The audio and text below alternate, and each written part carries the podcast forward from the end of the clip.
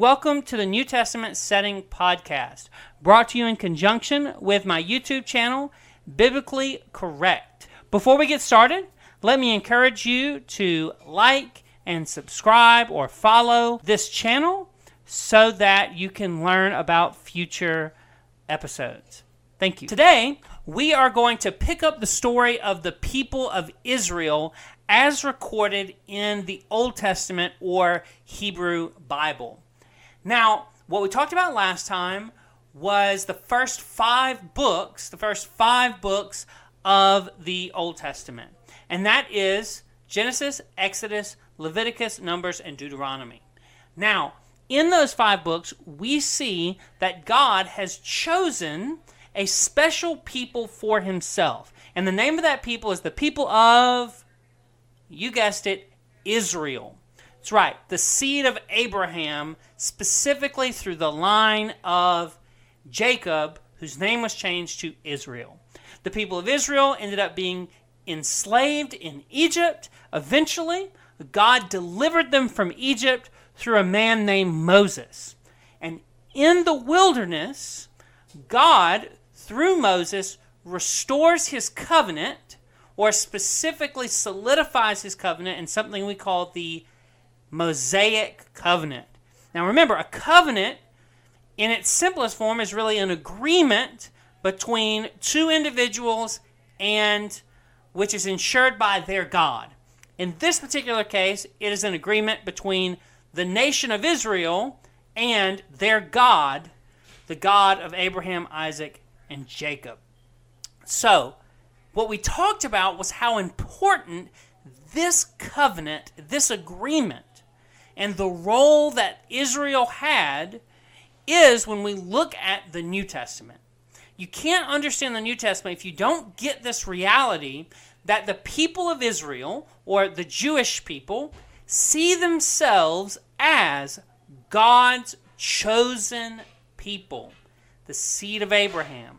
That frames the way they think about themselves. But another thing that frames the way they think about themselves is not just that they are God's chosen people, God's covenant people, but that they historically broke that covenant. And that's what picks up in our story today. So, we have the people in the wilderness. Moses dies. In fact, the Bible tells us that God buries Moses, that God takes care of burying Moses. Moses dies, and then his protege, Joshua, picks up. Now, Joshua is going to lead the people of Israel into the promised land. First place they end up going after they cross over the Jordan River is Jericho. Most of us know this story, this important story of circling the walls of Jericho and then God bringing those walls down. After that, after that very important incident um, with Jericho, we see a couple other things. We see some missteps by the Israelites, and we see continued the further conquest of the nation, the territory that we know of as Israel, would have been known as Canaan at the time. So they conquer Canaan, they take this territory. But an important thing for you to understand is that during the lifetime of Joshua, they do not conquer all of Canaan. During the lifetime of Joshua, they actually only conquer a portion of this territory. That's important to remember because that's going to come back up later after Joshua's death. Now, before Joshua dies, the last thing he says to the people of Israel is do not turn your back on your God. He gives this impassioned speech where he tells the people, hey, God delivered you out of Egypt. God delivered you from slavery. But you are going to have the temptation to turn your back on the God of Abraham, Isaac, and Jacob and instead to turn towards false gods. All of these false idols who are the gods of Egypt and the gods of the Canaanites where you're going. So the last appeal that he has to them is keep the covenant. Keep the covenant because you have a God who has taken care of you and will continue to take care of you, but do not mess it up by turning to false gods. Now, after Joshua dies, what we see happen is we get to the book of Judges and we see the people do not follow Joshua's instructions. More specifically, we see a generation that raises up that does not really remember and does not really follow the things laid down before them. So when this generation raises up and they start to do what's right in their own eyes instead of following God.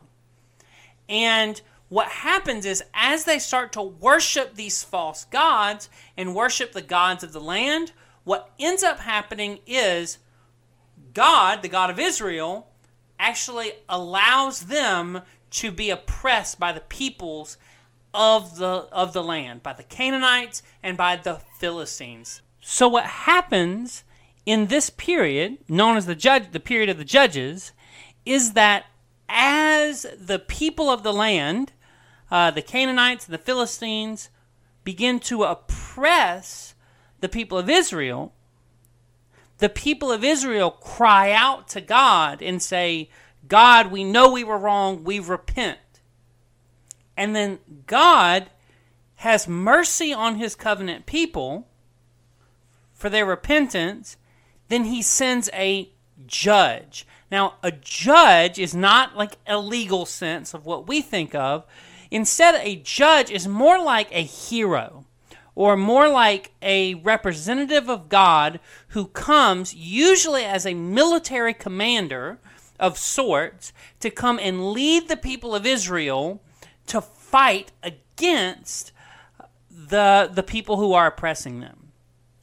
So you have a period of several hundred years where Israel exists in this state where they do not have a king Instead, God is their king, and God sends judges to act as his representatives to deliver the people from those who are oppressing them. Now, this period of the judges is going to end when the people demand that God gives them a king.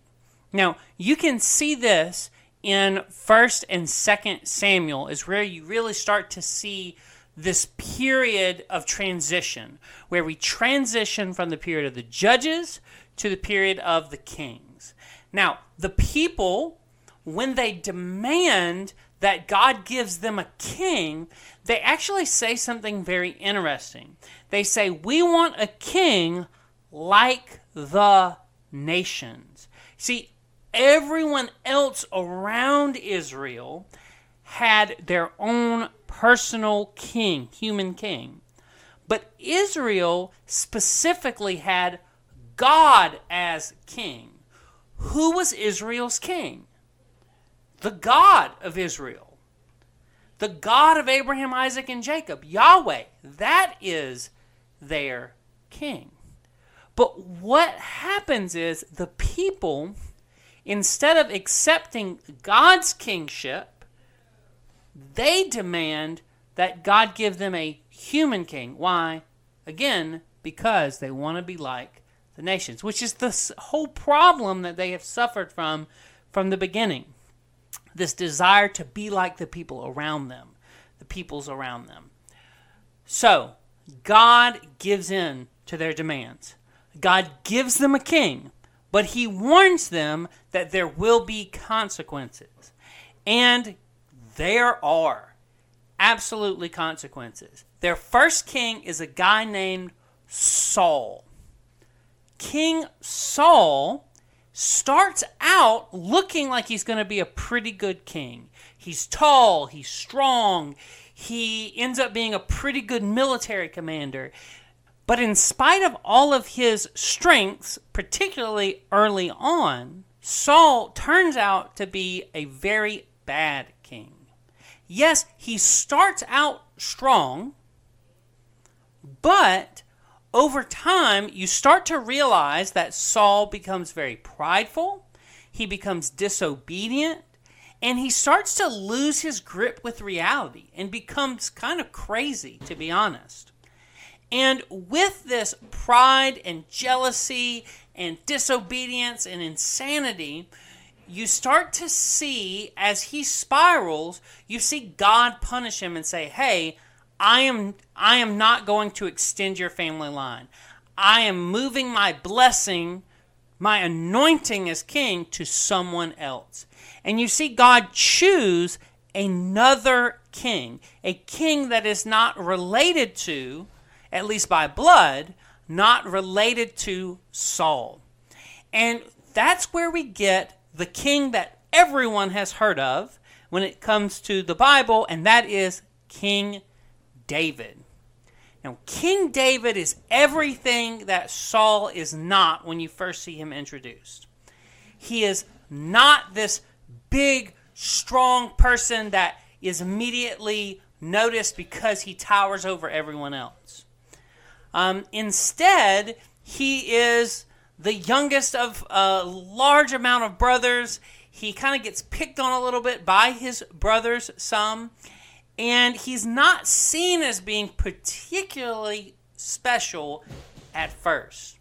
But you see, over time, God uses and transforms David into this amazing example of God's power. Most of you have heard of the example of David and Goliath. Um, others have heard of the full range of his kingship. Not just David and Goliath, but him beating the Philistines and him time and time again showing just how good of a military commander he is. But if we look at David, what we see is the height of Israel's strength. We see Israel going from being a small nation that was being overcome by all of its enemies to under the kingship of David being a strong, mighty nation that is able to expand its territory and not have major competition by the end of David's life most of the competition, most of the fighting by the end of David's life is actually from within his own children trying to take over his kingdom. So David really becomes, in a sense, the high point of Israel. You could maybe say the there's a little bit of a high point beyond David, and that is his son Solomon. Now, Solomon is one of many sons, but through a series of civil wars and political maneuverings that we didn't get into, Solomon is going to be the son that ultimately ends up succeeding David. And Solomon, when he rules, he builds the temple. The temple, up to this point, there has not been a temple. There has been a tabernacle or a tent where the Ark of the Covenant was kept, but there has not been a temple. And what you see happen during Sol- Solomon's reign is that he finally builds a temple for God. And this brings the focus of all of Israel's worship now comes to one place, Jerusalem. And now this focus on Jerusalem, this and there's this idea that the presence of God. We, we see this in the Bible. This uh, we see this in the Old Testament with the tabernacle, and then now we see that moved even more to the temple. The sense that the presence of God, in a special way, dwells upon the temple. in a special way, the presence of God rests upon the temple. So when the people come to the temple, they're walking into the presence of God. Yes, God is present everywhere, He's above all creation. But in a unique way, heaven has met earth at the temple. And you see this really solidified during Solomon's reign. So, in a lot of ways, David is the high water mark, maybe a little higher with Solomon, who is able to build a little bit on what David did. Because David's reign was filled with war and infighting, where Solomon had a pretty stable reign. Now, towards the end of Solomon's reign, you start to see the same old issue that pops up over and over and over again with Israel. And that is towards the end of Solomon's reign, you start to see Solomon be led astray by false gods. What happens is Solomon starts to marry all of these different wives. He has 700 wives and 300 concubines. Now, before you lose your mind about that, yes, it's a lot. But we need to understand to some extent, a large portion of the marriages were probably political marriages. So 700 wives also meant 700 political alliances.